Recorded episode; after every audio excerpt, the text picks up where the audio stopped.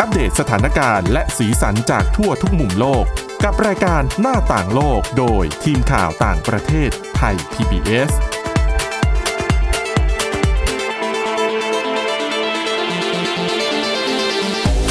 สวัสดีค่ะ ต้อนรับคุณผู้ฟังเข้าสู่รายการหน้าต่างโลกนะคะ มาอัปเดตสถานการณ์และสีสันจากทั่วทุกมุมโลกกันได้กับทีมข่าวต่างประเทศไทย PBS ทุกวันจันทร์ถึงศุกร์ค่ะ ฟังกันได้ผ่านพอดแคสต์นะคะ โดยค้นหาคำว่าหน้าต่างโลกค่ะ วันนี้อยู่กันกับคุณสาวรักษ์จากวิวัฒนากุลและดิฉันวินิษฐาจิตกรีค่ะ สวัสดีค่ะ ค่ะอ่ะ ยังติดตามกันเรื่องของโควิด -19 นะคะ แต่ดิฉันมีข้อมูลที่น่าสนใจ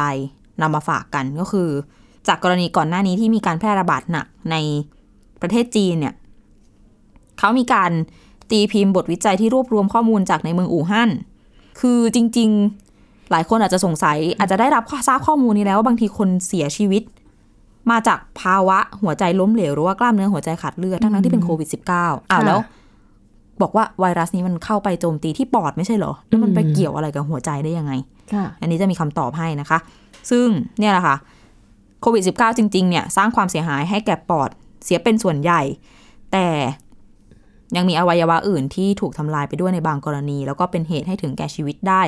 ซึ่งรายงานที่เขาตีพิมพ์ในวารสารการแพทย์ ล่าสุดเนี่ยเขาบอกว่ามีผู้ป่วยโควิด -19 ที่หัวใจได้รับความเสียหายเนี่ยมากถึง 1 ใน 5 ค่ะ ของผู้ป่วยทั้งหมดนะคะจากที่อู่ฮั่นในจีนนะซึ่งอย่างที่บอกไปก็คือมีภาวะหัวใจล้มเหลว มีกล้ามเนื้อหัวใจขาดเลือดเฉียบพลัน ค่ะ ทั้งทั้งๆที่ตัวของผู้ป่วยเนี่ยไม่ได้มีประวัติอาการของโรคหัวใจมาก่อน อืม ซึ่ง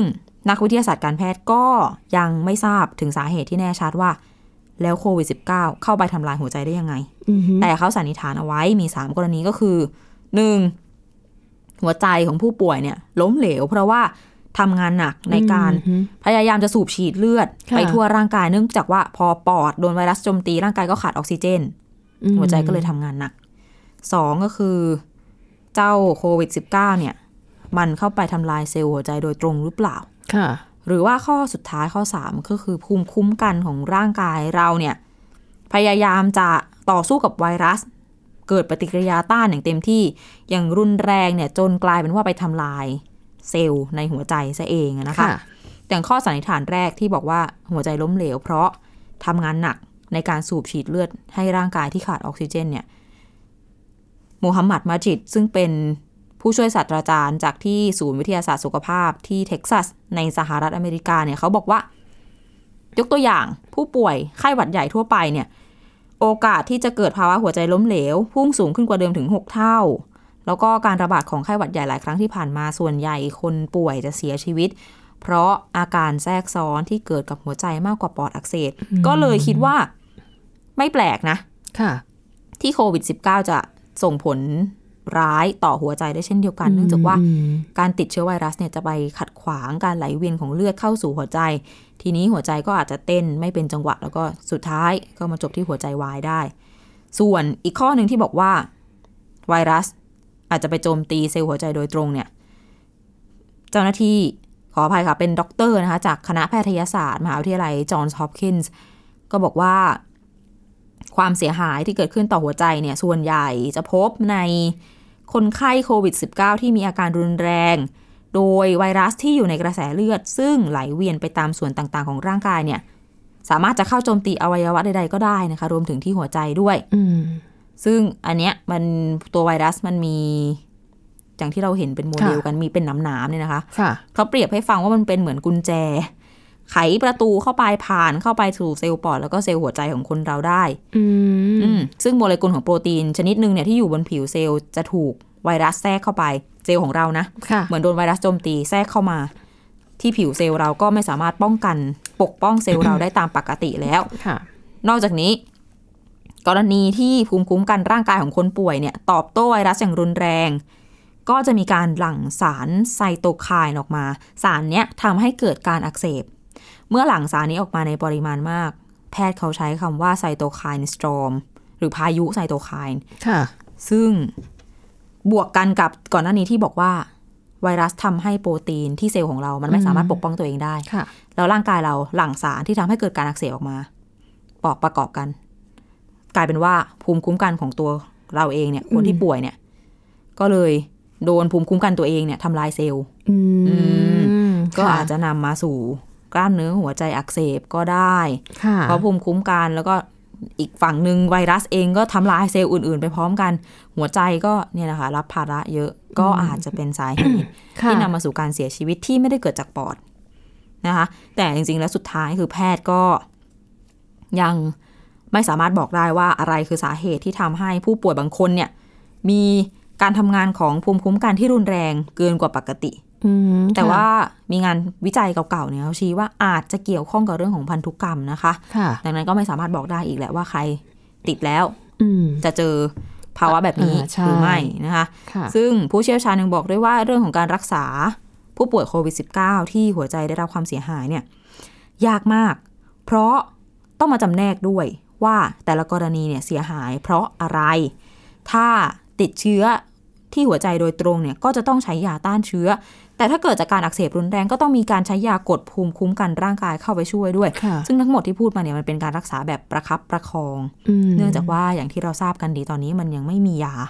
รักษาโควิด -19 ได้โดยตรง ค่ะ ส่วนใครที่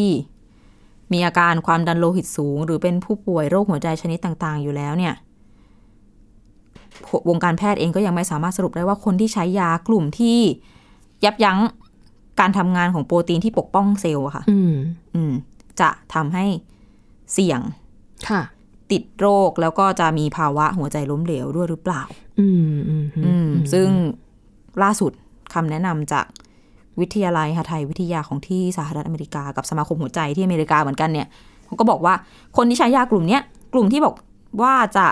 ทำให้โปรตีนที่ปกป้องเซลล์เราเนี่ยอ่อนแอลงเนี่ยอ่ะถ้าเกิดว่าติดโควิด -19 นะ ก็ยังให้รับประทานยาชนิดเดิมอยู่ต่อไปนะคะ อืม แต่ ค่ะ ต้องปรึกษาแพทย์ ถ้าเกิดแพทย์แนะนำให้เปลี่ยนยาหรือว่าอะไรก็ค่อยว่ากันไป อืมฮึค่ะ แต่เบื้องต้นเนี่ยคือซับซ้อนมากยิ่งอย่างที่เขาบอกว่าทำไมถึงคนที่มีโรคประจำตัวอยู่แล้วเนี่ยถึงเป็นกลุ่มเสี่ยง เพราะมีการใช้ยาอะไรแบบเนี้ยนะคะมันส่งผลกระทบต่อการปกป้องเซลล์เรื่องของภูมิคุ้มกันอะไรต่าง อืม ๆ อืม ค่ะ ยังเป็นโรคที่ยังต้องศึกษากันต่อไปจริง ๆ ว่า ใช่ สรุปสรุปแล้วสาเหตุที่ทำให้เกิดอวัยวะอื่นๆ ล้มเหลว อืม เกิดจากอะไรกันแน่นะคะ อืมฮึค่ะ นะเรายังมีเรื่องที่น่าสนใจกันอีก อ่าประน เกี่ยวกับ ว่าด้วยสิ่งแวดล้อม อ่าหลังจากที่ก่อนหน้านี้เราก็เห็นภาพของดาวเทียม ภาพถ่ายดาวเทียม ค่ะ เปรียบเทียบเมืองต่างๆ ทั่วโลกว่า อืม ก่อนตอนมีโควิด -19 แล้วเนี่ย คือมลภาวะ จุดสีแดงเนี่ย เออ หายไปหมดเลยนะ ค่ะ อันนั้นคือแง่มุมดี อ่ะ ๆอ่ะจาก ค่ะ โควิดเขาบอกอ่าในในเรื่องร้ายก็ย่อมมีแง่มุมดีๆอยู่บ้าง ก็น่าจะเป็นเรื่องนี้แหละนะคะ ไม่ว่าจะเป็นมลพิษในหลายประเทศที่ลดลง ค่ะ หรืออย่างอินเดียที่บอกโหเนี่ยตั้งแต่เกิดมาไม่เคยเห็นเทือกเขาฮิมาลัยเลยเพราะว่ามลพิษเนี่ยปกคลุมเต็มไปหมด อืม มาตอนนี้ได้เห็นแล้ว เป็นหมอกควันปกติก็ปกคลุม ใช่ ไม่สามารถมองเห็นได้ เออตอนนี้ก็มองเห็นแล้วก็แบบโอ้ดีใจมาก แล้วก็ เรื่องของแหล่งน้ำที่สะอาดขึ้น จนเราได้เห็นข่าวว่ามีสัตว์น้ำหลายชนิดที่ออกมาเริงร่าอยู่ในชุมชนเมือง อย่างที่เวนิสอิตาลีเนี่ย ค่ะ ใช่ไหมมีโลมงโลมาอะไรมาว่ายซึ่งปกติ บุกเข้ามา มันไม่มา เพราะว่าคนเยอะแล้วก็เรือ พายเรือกัน เต็มไปหมด ทั่ว ใช่หรือแม้แต่การที่เราได้เห็นสัตว์เดินไปเดินมาในตัวเมือง มีแพะบุกที่ ค่ะ อังกฤษมีกวางมาที่ลอนดอนด้วยนะ ใช่ ในเมืองเล อ่ะ ย อันนั้นเขาบอกว่า เนี่ยเห็นไหมโควิดอ่ะถึงกระทั่งมีดาราบางคนพูดเลย โควิดมา มันคือการทำโทษมนุษย์ที่ทำให้โลกนี้เสียหายปนเปื้อนไปด้วยมลพิษอะไรแบบเนี้ยนะคะ ใช่ อ่ะทีนี้ หลายคนก็บอกเออโควิด มีโควิดระบาดก็ดีเหมือนกันเนาะสิ่งแวดล้อมมันจะได้พักอะไรแบบเนี้ย ๆค่ะ แต่ว่าจริง ๆ แล้วมันไม่ใช่เรื่องที่น่ายินดีเลยนะคะ เพราะว่าผู้อำนวยการโครงการสิ่งแวดล้อมของสหประชาชาตินะคะหรือว่า UNEP เนี่ยผู้อำนวยการนะคะคืออิงเกอร์แอนเดอร์สันเนี่ยบอกว่าอาจริงอยู่ที่ปริมาณการปล่อยแก๊สเรือนกระจกมันลดลงคุณภาพอากาศในหลายประเทศทั่วโลกดีขึ้น แต่ว่าไม่ควรจะนับว่าการระบาดในครั้งนี้เป็นประโยชน์ต่อสิ่งแวดล้อม เพราะมันเทียบไม่ได้กับความเสียหายที่เกิดขึ้น ผู้คนตกงานเท่าไหร่ การเสียชีวิตจากโรคระบาดอีกเท่าไหร่นะคะ แล้วก็ความทุกข์ทรมาน ความยากลำบากของมนุษย์ อันนั้นแง่หนึ่ง แล้วเขาบอกว่าอ่ะคุณอย่ามองแค่ในเรื่องของคุณภาพอากาศที่ดีขึ้นนะ มองในอีกมุมหนึ่งการระบาดครั้งนี้เนี่ยมันทำให้ปริมาณขยะทางการแพทย์และของเสียอันตรายเพิ่มพูนมากขึ้น ที่เราเห็นชัดๆคือหน้ากากอนามัย อืม ใช้แล้ว คือชีวิตตอนเนี้ยตรงข้ามกับชีวิตในช่วงก่อนหน้านี้โดยสิ้นเชิง ใช่ จากที่พยายามลดขยะทุกอย่าง ก่อนหน้า ตคื นี้ ต้องทิ้งทุกอย่าง ก่อนหน้านี้ไปร้านไปร้านเครื่องดื่ม จะซื้อเครื่องดื่ม ให้เอาแก้วติดตัวไปเองใช้ อ่า หลอดของตัวเอง ไม่ใช้หลอดใคร ค่ะ ไม่ได้หลอดพลาสติกที่เป็นขยะ อืม เดี๋ยวนี้เป็นไง ห้ามบาง ร้าน ห้ามถือแก้วไปด้วย ไม่รับ ซึ่งดิฉันเข้าใจนะ เออ เพราะบางไม่ใช่ทุกคนที่ล้างแก้วสะอาด ใช่ แล้วกลายเป็นว่าก็ต้องใช้กลับมาใช้ถ้วยพลาสติกเหมือนเดิมเผลอๆจะเยอะกว่าเดิมอีกเพราะว่า ดิฉันว่าเยอะกว่าเดิม เพราะคนไปสั่งซื้ออาหารก็เยอะขึ้น Delivery ใช่ ไปนั่งแน่นอนนั่งกินที่ร้านไม่ได้แล้ว ใช่ ยังไงก็ต้องหิ้วกลับบ้านยังไงก็ต้องมีกล่องโฟม อันนี้อาจจะเป็นในในแง่ดีของหลาย ๆ ธุรกิจโดยเฉพาะยิ่งธุรกิจร้านอาหาร และต้องเป็นร้านอาหารที่เขาขายดีอยู่แล้วนะ ค่ะ อย่างที่ฉันนะอ่ะเล่าให้ฟัง เออเป็นร้านบะหมี่ขึ้นชื่ออยู่แถวฝั่งทน คือร้านเนี้ยแต่ไหนแต่ไรเขาก็ขึ้นชื่ออยู่แล้ว ค่ะ คนก็จะไปกินแน่นขนาดอยู่แล้วอย่างเงี้ยนะ เปิดวันละสองสามชั่วโมงอ่ะขายหมด อืม เออเพราะเขาเขาขึ้นชื่ออยู่แล้วบะหมี่ปูบะหมี่ปู อืม เออหลังๆเนี่ยฉันก็ได้ไปเยี่ยมเขาอีกคือไปแวะหา แล้วก็ไปถามว่าเป็นยังไงบอกขายดีกว่าเดิมเพราะหนึ่งคนออกมานอกบ้านน้อยลงใช่ไหมอ่ะอย่างใครที่ต้อง work from home แล้วไม่อยากออกมานอกบ้านบ่อยๆทำไง ปกติซื้อแค่สามสี่ห่อกินมื้อเดียวหมด อ่ะ เดี๋ยวนี้ออกมาทีหนึ่งอ่ะซื้อไปเลยสิบสิบห้าห่อ อ๋อ อแช่ตู้เย็นกินได้หลายวัน ก็คือมีการกักตุนบางส่วน ใช่ทำให้เขาอ่ะขายดีกว่าเดิม อืม สองเออไม่ต้องล้างจาน อ๋อใช่ใช่ไม่มีคนนั่งแล้ว คือเมื่อเป็นถ้าเมื่อก่อนอะต้องเสียเวลาก็ต้องเสียลูกจ้างจำนวนหนึ่ง ไปดูแลลูก ต้อง ค้า เสิร์ฟด้วย ต้องเสิร์ฟ ก็บโต๊ะอีก เช็ดโต๊ะล้างจาน ค่ะ เดี๋ยวนี้เนี่ยคือไม่ต้องล้างจาน มาสั่งสั่งสั่งสั่งเสร็จหาใส่ห่อหิ้วกลับไปกลับไปบ้าน คืออขายได้เยอะกว่าเดิม ภาระจุกจิกที่ต้องทำน้อยกว่าเดิม เออใช่ เออ ก็แค่ นะคะ ทำแล้วก็ส่งแพ็คส่งแพ็คส่ง ใช่ และร้านเนี้ยเนื่องจากที่บอกว่าเขาว่าชื่อเสียงดีมากอยู่แล้ว ค่ะ คือเขาก็จะไม่ร่วม ไม่เข้าร่วมกับแอปพลิเคชันในการส่งอาหารใด ๆ ทั้งสิ้น อ้าว ใช่ เพราะเขาถูกเพราะเขารู้สึกว่าถูกหักเปอร์เซ็นต์เยอะมาก อ่ะ แล้วเขารู้สึกว่าไม่คุ้ม ค่ะ เออ เหมือนกับว่าพอหักเปอร์เซ็นต์เนี่ย แต่ทางบริษัทจะไปอ้างว่า ฟรีค่าส่งบ้าง หรือค่าส่งหรือแค่ 10 อ่ะ บาทบ้าง ซึ่งจริง ๆ คนที่ต้องแบกรับภาระตรงนั้นเนี่ย คือร้านค้า คือร้านค้าและลูกค้าอย่างเรา อืม อืม แต่ว่าไอ้ทางบริษัทที่เป็นเจ้าของแอปพลิเคชันเขาก็ไม่ได้พูดทั้งหมดไง ใช่ นะคะ อันนี้ก็คือเรื่องราวส่วนหนึ่งนะคะ ที่ ค่ะ บอกว่าเฮ้ยโควิด -19 มันไม่ใช่ว่าจะดีต่อสิ่งแวดล้อมอย่างแท้จริงหรอก แต่ว่าเหตุผลมันยังไม่ได้หมดเท่านี้ อืม นะ ค่ะ เดี๋ยวมาต่อกันเบรกหน้าละกัน ค่ะ หน้าต่างโลกโดยทีมข่าวต่างประเทศไทย PBS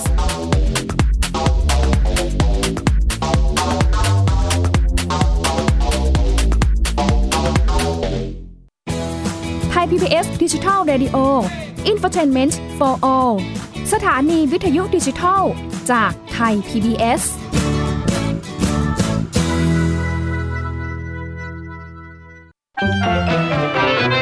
สบัดจินตนาการ สนุกกับเสียง เสริมสร้างความรู้ในรายการ เสียงสนุก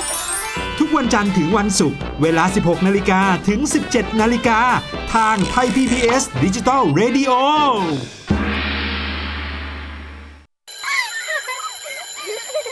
โรงเรียนเลิกแล้วกลับบ้านพร้อมกับรายการ Kids Hours โดยวัญญาชยโย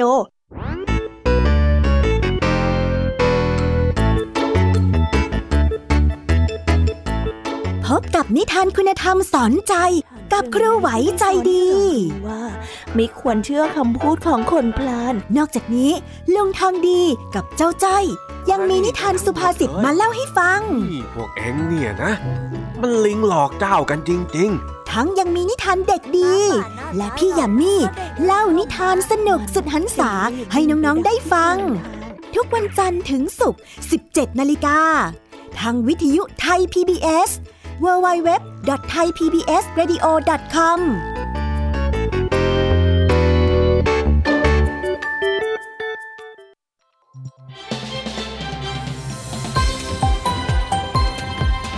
คุณกำลังรับฟังไทย PBS ดิจิทัล Radio วิทยุข่าวสารสาระ เพื่อสาธารณะและสังคม หน้าต่างโลกโดยทีมข่าวต่างประเทศไทย PBS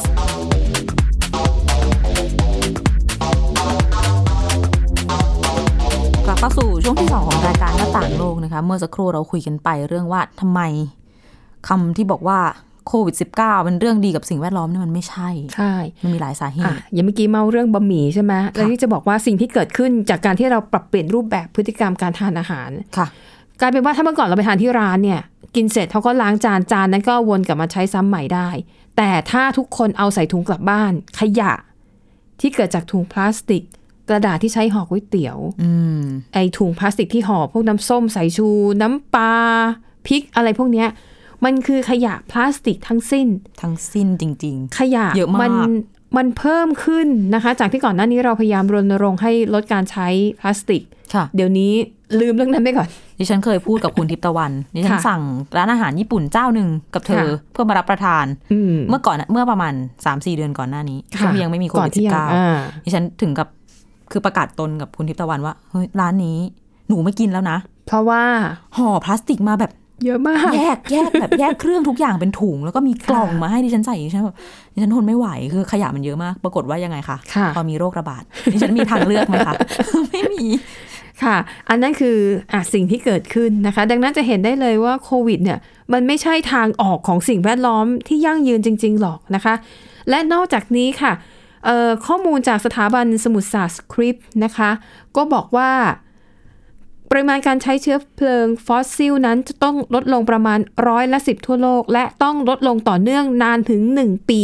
กว่าที่จะเห็นถึงระดับก๊าซคาร์บอนไดออกไซด์ที่ลดลงอย่างชัดเจน ดังนั้นไอ้ที่เราเห็นเนี่ย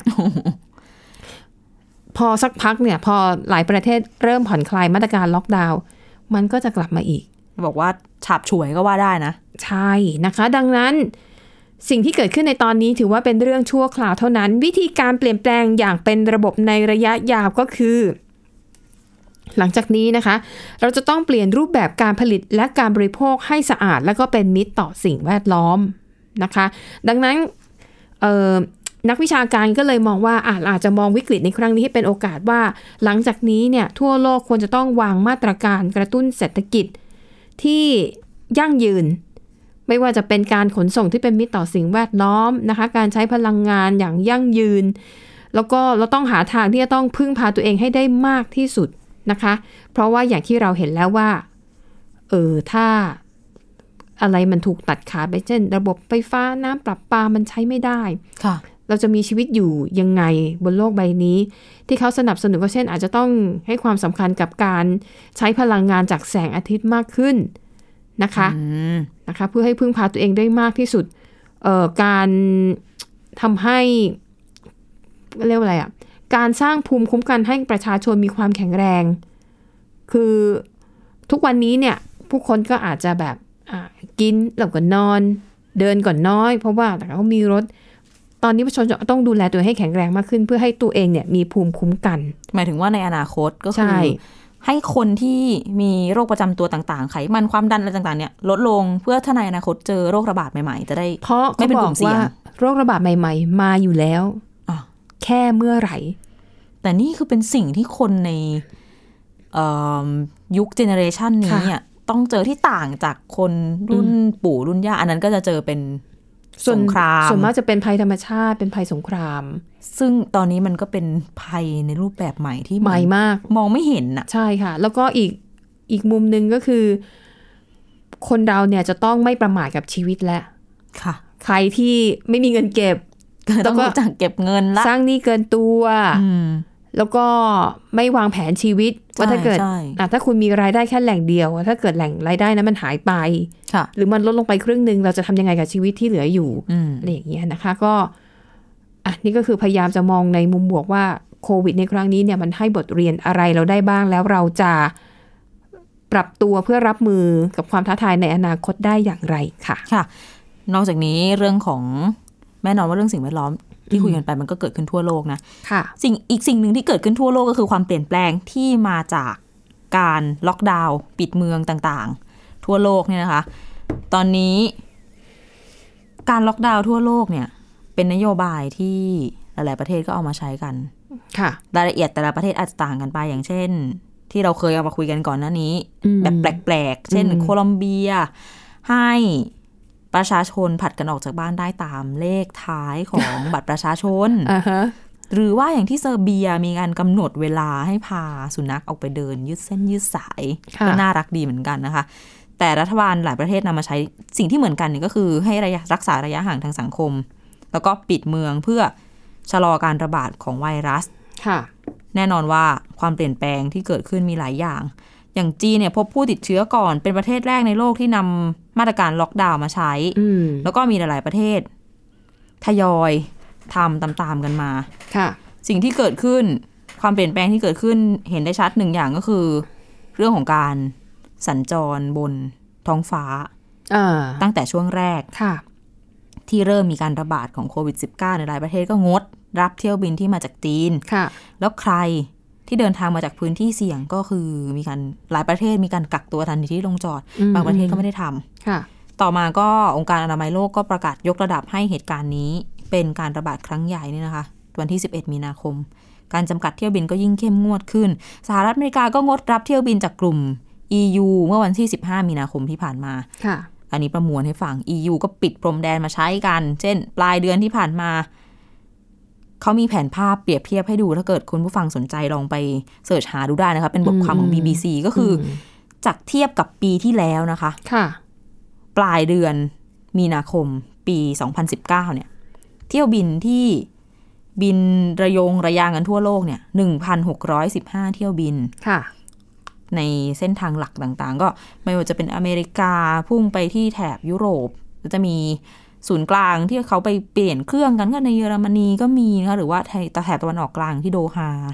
แล้วก็ต่อมาเอเชียเนี่ย เทียบกันกับปลายเดือนมีนาคมที่ผ่านมาเนี่ยปี 2020 เนี่ย ปีที่แล้วพันหกร้อยสิบห้าเที่ยวบิน ปีนี้เหลือห้าร้อยยี่สิบห้าเที่ยวบิน อืม ล ค่ะ ดลงไปก็สามเท่าชัดๆเลยนะคะ ค่ะ และนอกจากนี้การเดินทางในประเทศต่างๆ การคมนาคมในเมืองใหญ่ทั่วโลกเนี่ยก็ลดลงด้วยเช่นกัน เพราะว่ารัฐบาลนำมาตรการเว้นระยะห่างทางสังคมมาใช้ แล้วก็ล็อกดาวน์ควบคุมการระบาดของไวรัสด้วย มีการรวบรวมข้อมูลจากแอปพลิเคชันนำทางที่ชาวตะวันตกเขานิยมใช้กัน ชื่อว่า City Mapper ค่ะ มันแสดงให้เห็นว่าในช่วงวันที่ 31 มีนาคมที่ผ่านมาเนี่ย คนในปารีส มาดริด ลอนดอน แล้วก็นิวยอร์ก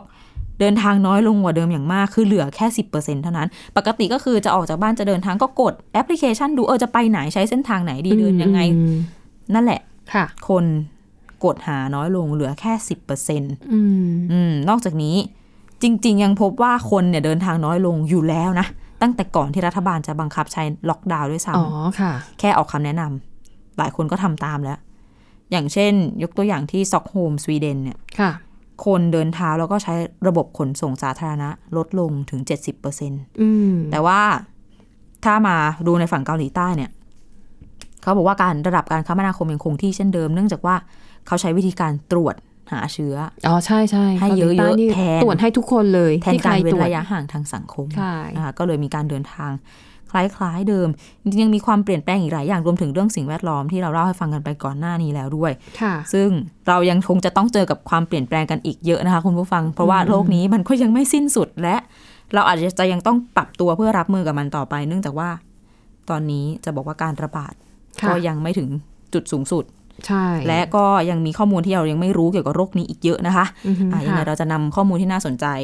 และจำเป็นเนี่ยมาฝากคุณผู้ฟังกันต่อไปนะคะ วันนี้คือทั้งหมดที่อนำมาฝากกันค่ะ สามารถติดตามฟังรายการของเรากันได้นะคะ ที่ www.thaipbspodcast.com ค่ะ หรือว่าฟังผ่านพอดแคสต์ทุกช่องทางโดยค้นหาคำว่าหน้าต่างโลกนะคะ มาอัปเดตสถานการณ์ต่างประเทศกับพวกเรากันได้ทุกที่ทุกเวลาค่ะ วันนี้เราสองคนและทีมงานทั้งหมดลาไปก่อน สวัสดีค่ะ สวัสดีค่ะ Thai PBS podcast. View the world via the voice.